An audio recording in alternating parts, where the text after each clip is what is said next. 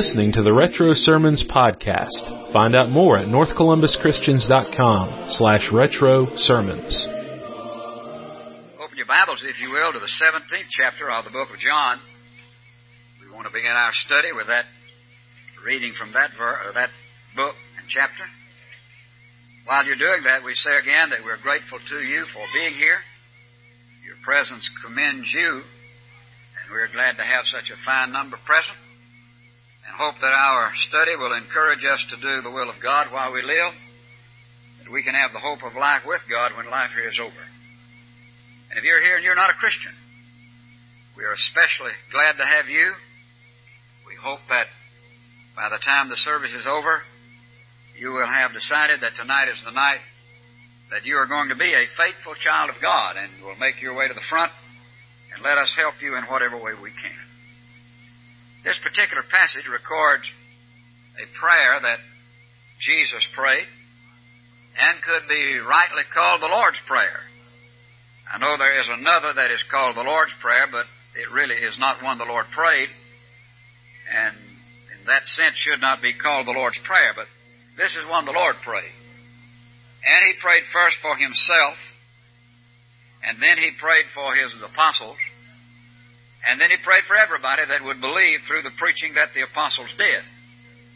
And so it is indeed a, a fitting uh, thing to call it the Lord's Prayer, because he prayed this prayer. And in verse 1 it says, These things spake Jesus, and lifting up his eyes to heaven, he said, Father, the hour is come. Glorify thy Son, that the Son may glorify thee, even as thou gavest him authority over all flesh, that to all whom thou hast given him he should give eternal life. And this is life eternal, that they should know thee, the only true God, and him whom thou didst send, even Jesus Christ. You remember the setting of this. Jesus and his apostles uh, are together on the night that Jesus is betrayed then will be arrested, later crucified, but wonderfully later will be raised from the dead.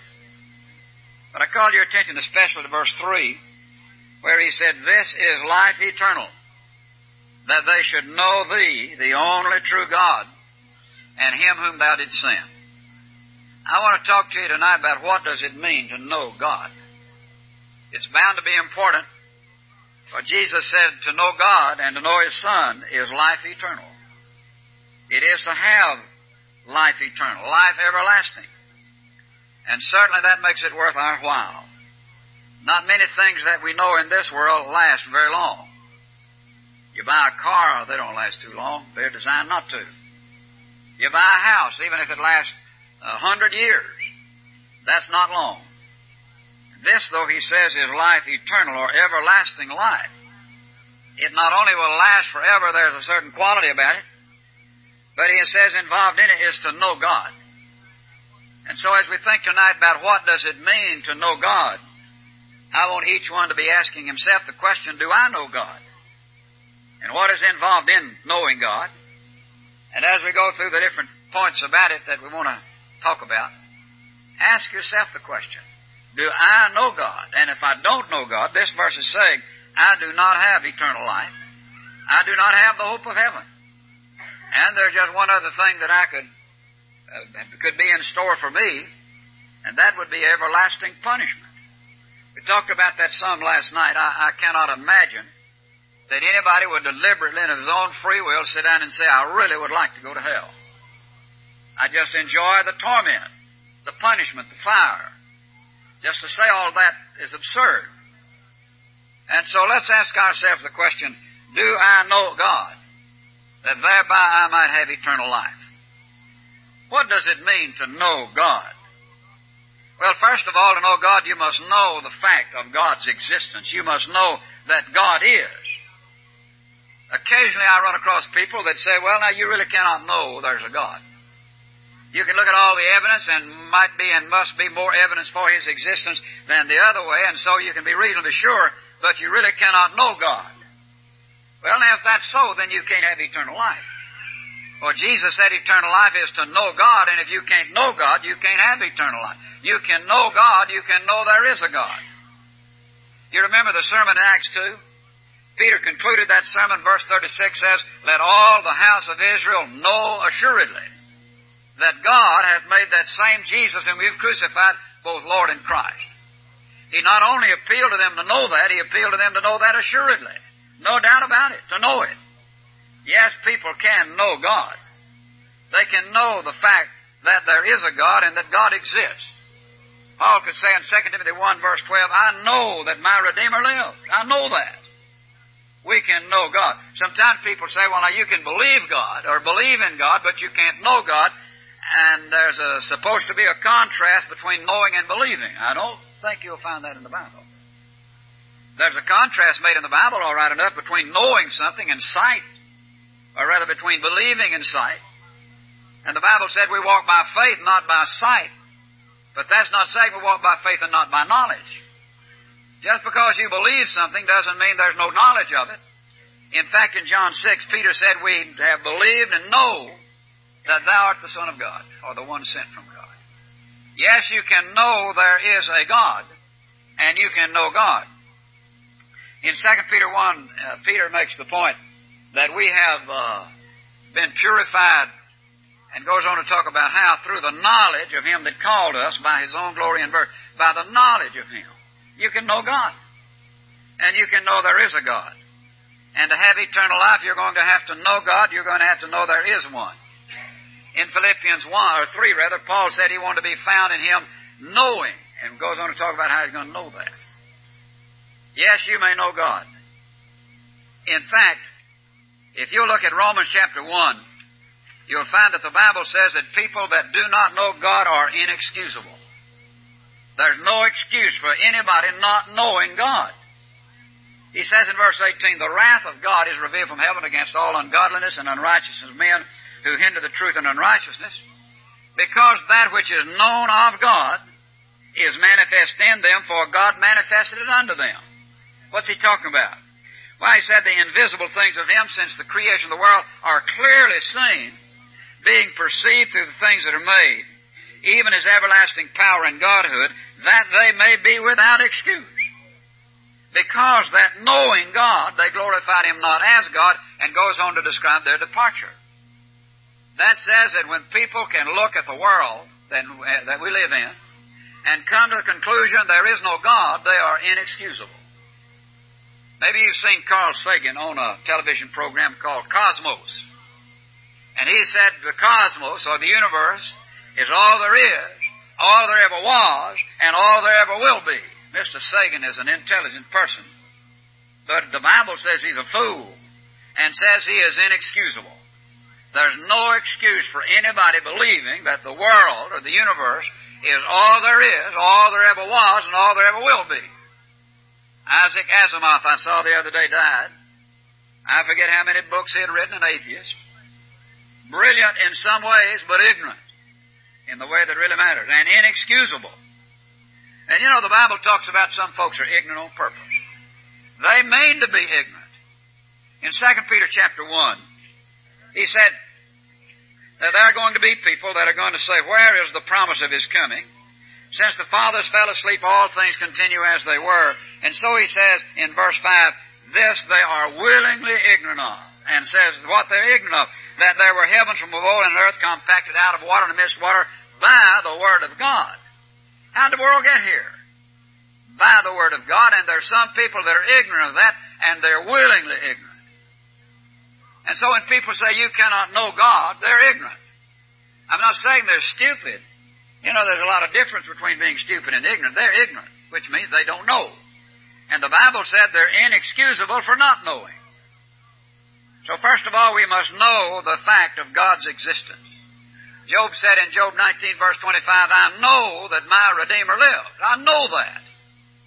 So you can know it. You can know there is a God. In Hebrews 11 verse 6, he that cometh to God must believe that he is, and that he is the rewarder of them that diligently seek him. Two propositions. Must know that God is, and know that God rewards those that diligently seek him. So we must know that He is. You know, man is the only creature that denies his Maker. No, no animals do. No cattle will deny its Maker. but man does. Just the very fact that man exists demonstrates somebody. I've got on a very expensive watch made by Timex. They're not ashamed. You know about that expensive that they're not ashamed to put their name on it. They want people to know they made it. But if it did not have a name on it, you'd know that somebody made it. It wasn't just an explosion in a gear factory that got all those Ziz wheels to work together that keep perfect time. It wasn't that at all. Just the fact the watch is here says somebody made that watch.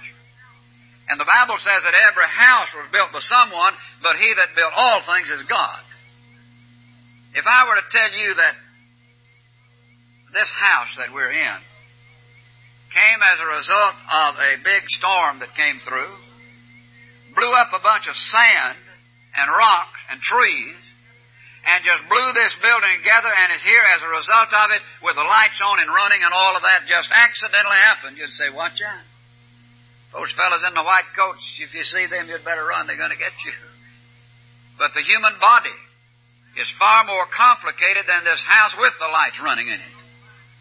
And to think that there's nobody that made it is to think that here is a design with no designer. And that's exactly what they tell us that, that this body did not have a maker. It just gradually evolved over millions and millions and millions of years. And that there's nothing about it that was designed that way, and that just accidentally turned out like it did. And the fact that you have two eyes where they are are just accidental. Could have been one in the front and none in the back. As far as design goes. And your nose that is on your face might have been on your elbow if you're going to look at it just accidentally happen. And why not?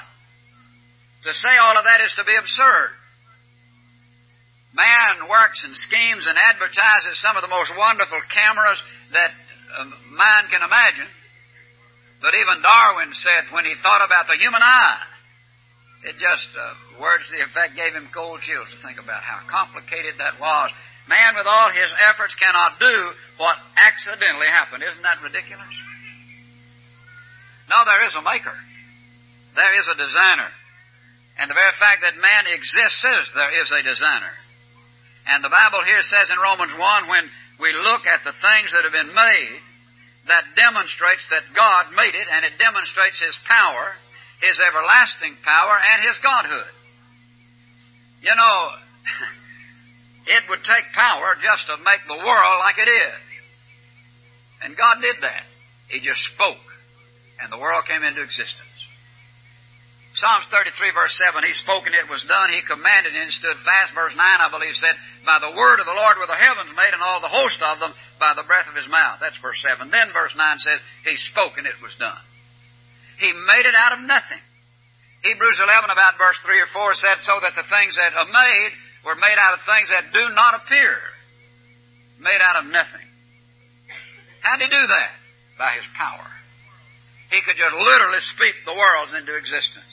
And this says it is his everlasting power, and the world is obviously running down. And the fact that somebody made it shows the power was everlasting and it had to be divine power. Just the existence of the world says God made it.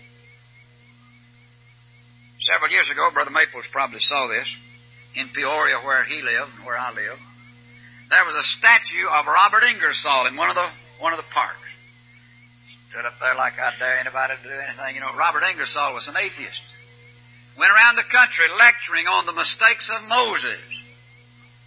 Some people got right bright and decided they'd follow Ingersoll, and they did, lecturing on the mistakes of Ingersoll. But we were in there one day, and somebody looked at this statue. It was pretty good work. Said, I wonder who made it. I said, nobody. It just accidentally blew up here. And of course, that's ridiculous, isn't it? The very fact the world exists and that I exist in it demonstrates that somebody made it. That somebody made me. And that that somebody, according to the Bible, is God. And so people who say you can't know God are mistaken. And the Bible says if you don't know God, you don't have eternal life. And if you don't know God, you're inexcusable. You'll not be able to stand before God and say, I really didn't know there was one. God said, if you do that, you're without excuse.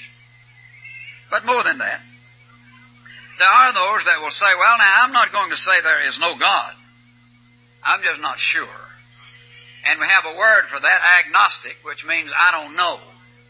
And it is saying I don't know, I just really cannot really tell. There's not enough evidence one way or another.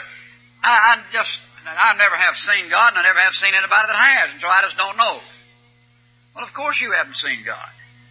The Bible said God is a spirit. John 4, verse 24, and you've not seen God. But to say, I've not seen God, therefore I don't know, says in effect, I don't know what I haven't seen. You mean you don't know there's a London, England? You really think there might not be one? I never have been to London, England. I don't know that I'll ever go. But the fact that I haven't been there doesn't mean I cannot know there. I can know that. Well, I've got evidence. And just because I haven't seen it doesn't mean there isn't one. And to say that I do not believe and do not know things that I have not seen, I never have seen the wind. Have you? No, you haven't.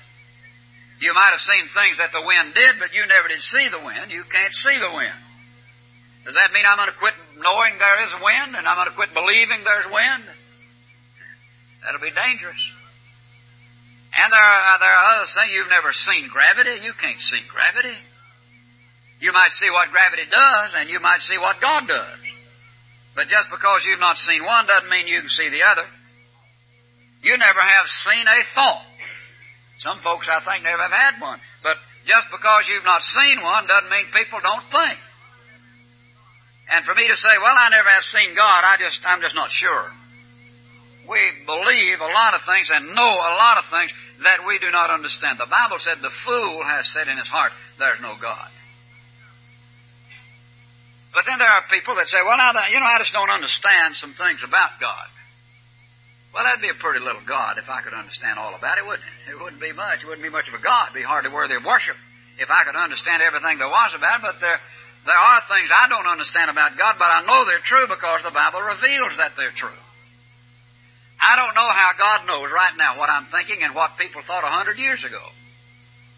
But He did. The Bible makes that clear.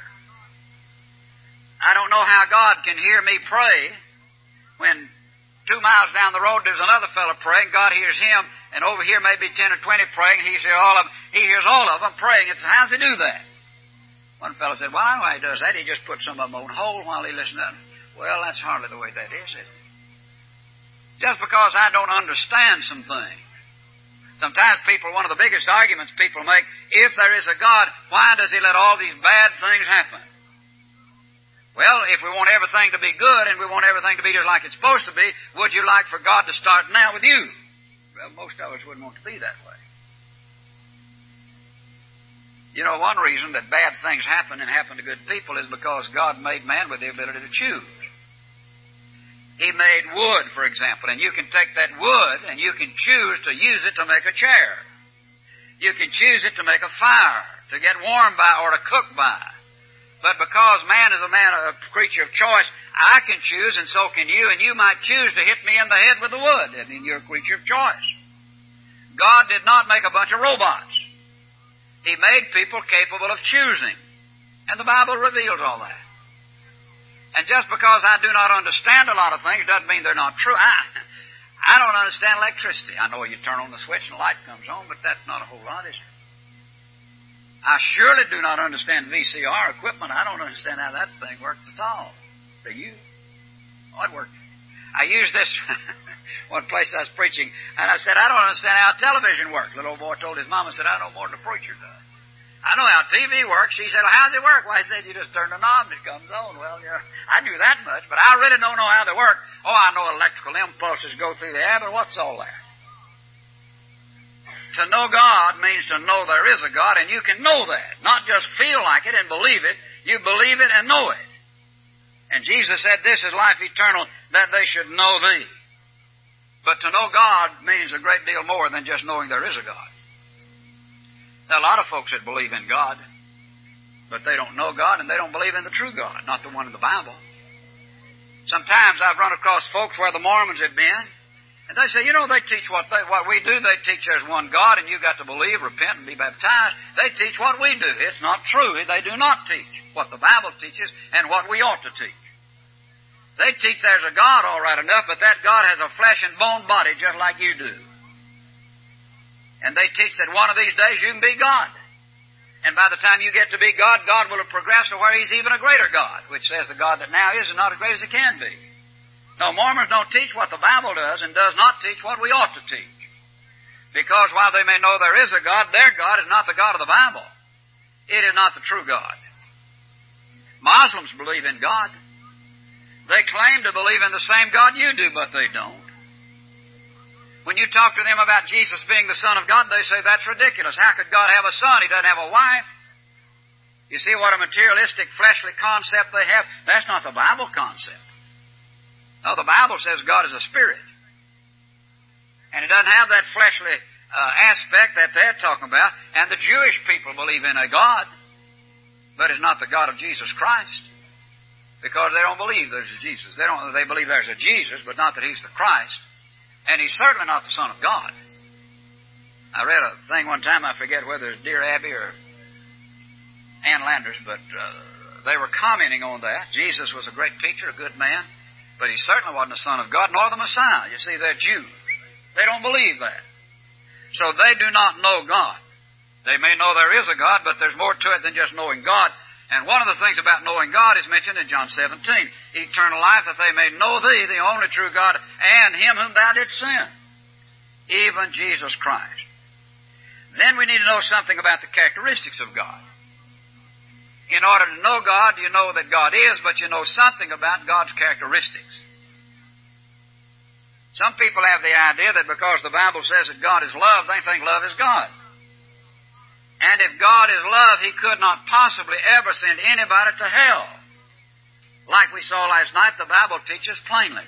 They want to emphasize the goodness of God and exclude what the Bible says about the severity of God. And it tells us in Romans 11, Behold then the goodness and severity of God. God is good, God is severe. He's both. A lot of people want to believe part of it and not believe the rest of it. They're selective in what they believe about it. But to know God, we must know the qualities or characteristics of God. One thing we need to know about God God is holy, which carries with it the idea, and other passages bring this out about the purity of God. God is so pure, the Bible says, He cannot behold evil. Now, that doesn't mean He doesn't see it, but it means He does not see it with any kind of approval. And so we need to know the fact that God is just.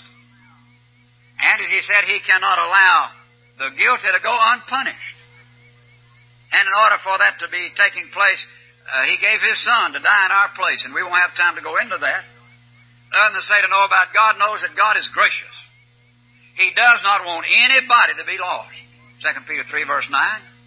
The Lord is not willing that any perish, but all come to repentance. In fact, in that context, it says God is long suffering. If you're here tonight and you're not a Christian, why not think about the long suffering of God? He's given you time to be here tonight to think about the fact there is a God and that you are accountable to God. He's let you live long enough to be here to think about that. Why not take advantage of the time, respond to that like the Bible teaches, that we'll talk about in a little bit. But God is good, God is righteous, God is severe, and God is long suffering. God is love. God so loved the world, that includes you and me. God so loved the world that He gave His only begotten Son. He gave Him to die for us. And when you think about who the Son was, came to earth and suffered insults and shame and was spat on and crucified for nothing that He had done, but for anything and everything that we did. And then somebody said, Well, isn't that interesting? But I'm not interested. It doesn't surprise me that a person like that, God would let them go to hell. When you think what God did to keep that person from going to hell, and He said, I don't care. God is severe, but God is love. God is power. When you think about how the world could literally be spoken into existence, you know something about the power of God. But not only ought we to think about it from that standpoint, about uh, the nature of God, the characteristics of God, and God is willing to forgive. But we also need to think about this point. You could look at the world and know that there is a God, but you could look at the world from now till you're a thousand years old and you'd never figure out God has a son. How do we know God? You know God by revelation. You know there is a God. You learn something about the qualities of God, but you know there's a God by revelation. And that's what we have in the Bible. Jesus said in Matthew 11 about verse 25 or 6, talking about all things have been given to me of my Father. No man, he said, knoweth the Father save the Son, and he to whomsoever the Son willeth to reveal him. That says you can't know the Father except by revelation. And that's what the Bible is. In 1 Corinthians 2, the apostle says in about verse, oh, about verse 10 or 12, that, well, let's see, beginning with verse 9, things that I saw not and ear heard not, things that did not enter the heart of man, he said, but unto us God revealed them by the Spirit. For he said, The Spirit searcheth all things, yea, the deep things of God. Then he used this illustration. Who among men knows the things of a man, save the spirit of man which is in him? You don't know what I think. I don't know what you think. You do, but I don't, unless you tell me. And if you tell me the truth, then I know because you told me. And that's what he says here. No man knows the things of a man, save the spirit of man which is in him. Even so, he said, the things of God knoweth no man, save the spirit of God. But he said, we, talking about himself and other, we receive not the spirit of the world, but the Spirit that is from God, that we might know, note that word, that we might know the things given to us of God, which things we speak. Paul is saying God revealed it to us, and we speak it. And then he wrote to those in Ephesus and said, When you read what I wrote, you can understand what I know. You can know God. And the way we know God is by means of revelation. In 1 Corinthians 1, verse 21, after then the wisdom of God, the world by its wisdom did not know God. It pleased God by the foolishness of preaching to save them that believe. Man knows God by revelation. He knows there is a God by nature. He knows there is a God by, by revelation. He knows the qualities of God. He knows that God's Son is Jesus Christ. You know that by revelation, and you won't know it any other way. But you can know it. Because Peter said, let all the house of Israel know assuredly. And Paul could say, I know that my Redeemer lives. You mean he might not? Just to say that is, is absurd. In 2 Corinthians 5, verse 1, Paul said, We know that if the earth, the house of our tabernacle be dissolved, we have a building from God. You mean we might not? No. Paul said, We know that. So we can know God, we can know there is a know is frequently used in the Bible. In the first Psalm, for example, the Bible is talking about the difference between the ungodly man and the but he says in that connection down in verse 5, the wicked shall not stand in judgment, or in the judgment, nor sinners in the congregation of the righteous. Then he adds this, the Lord knows the way of the righteous. Now does that mean the Lord is ignorant of what other folks are doing? No, because the rest of that says the way of the wicked will perish. The Lord knows the way of the righteous but the wicked are going to perish. That says when he uses the word know, that means the Lord approves of what they're doing. He endorses their conduct. And I think you'll find repeatedly when the Bible uses the word know that it is used in that context. In 2 Timothy chapter 1 and verse, oh, that, that's not the right scripture, chapter 2. He said, The Lord knoweth them that are his. The firm foundation of God standeth, having this seal, the Lord knows them that are his. Does that mean he's ignorant of everybody else? He doesn't know they're in the world? No.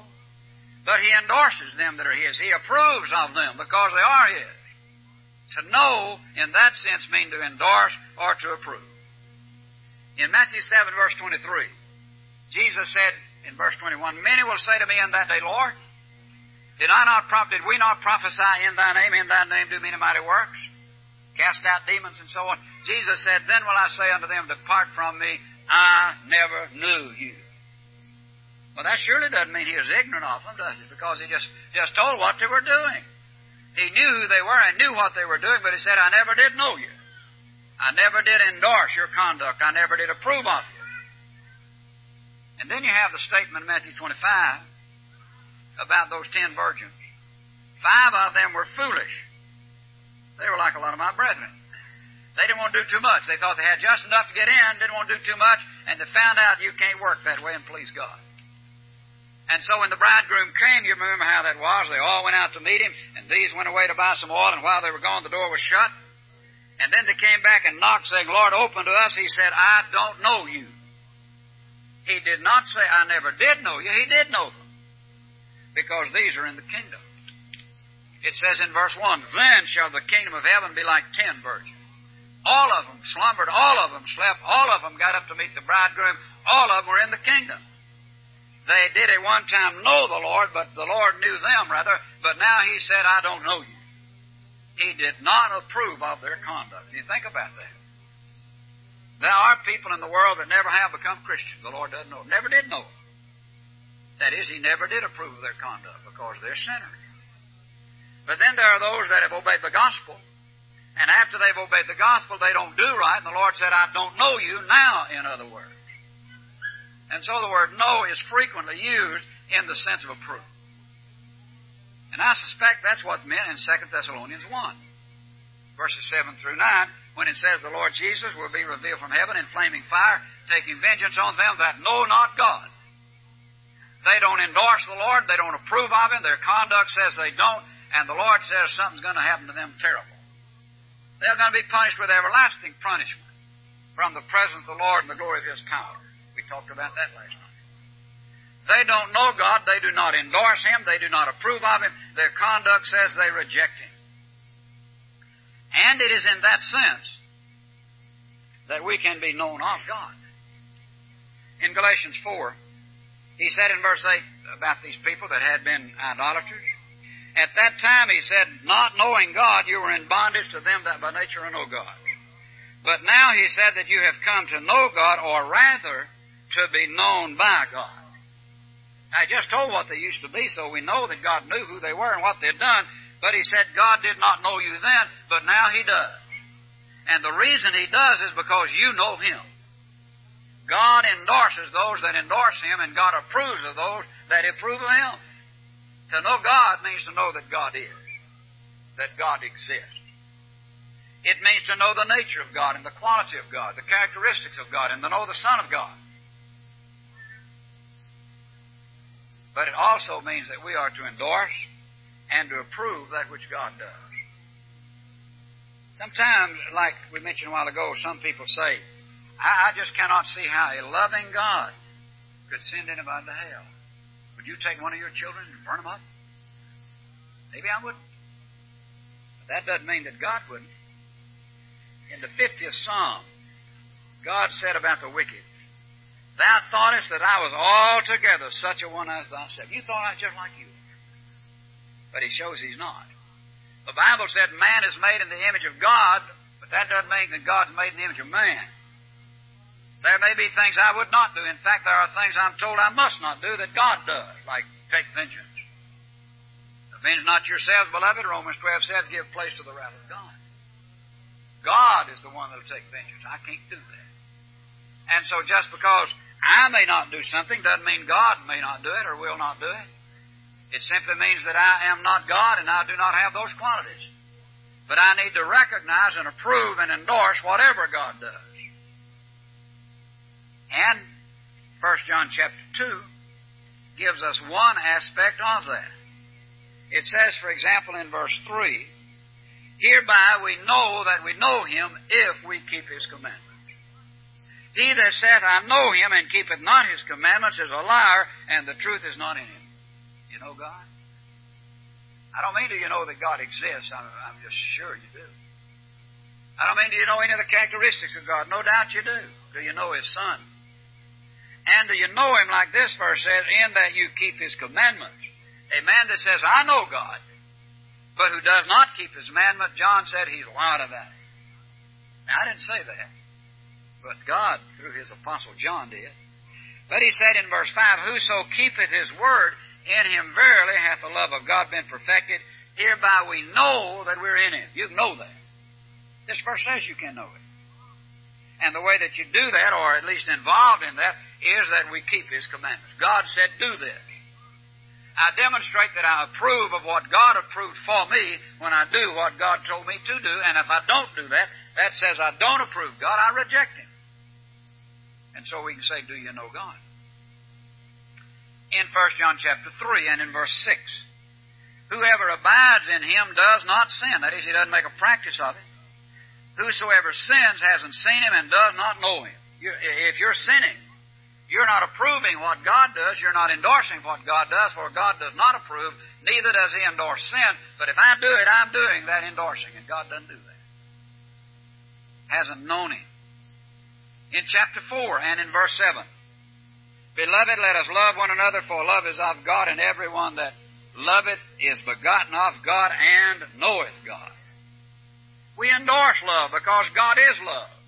And if I don't endorse love and don't practice that, I do not endorse what God does, therefore God doesn't endorse me. Do you know God?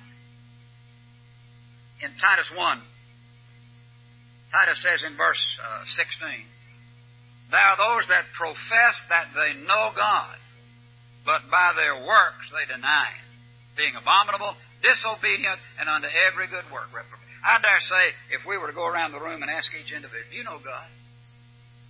Probably everybody would say yes. But this said there are a lot of folks that say, yes, I know God, but by their works they deny Him. Why? They don't approve what He does. They do not endorse what God does.